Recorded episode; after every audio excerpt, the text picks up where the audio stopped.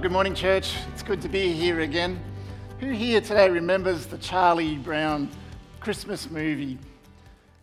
I looked it up this week and was surprised to find out that it's actually older than me. It was made in 1965, but it's still a really good movie to watch, I find.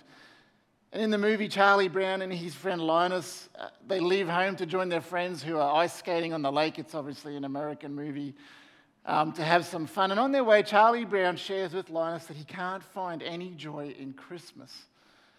And maybe this morning you feel a little bit like Charlie Brown does. And as they're walking together, they stop and they lean on a brick wall.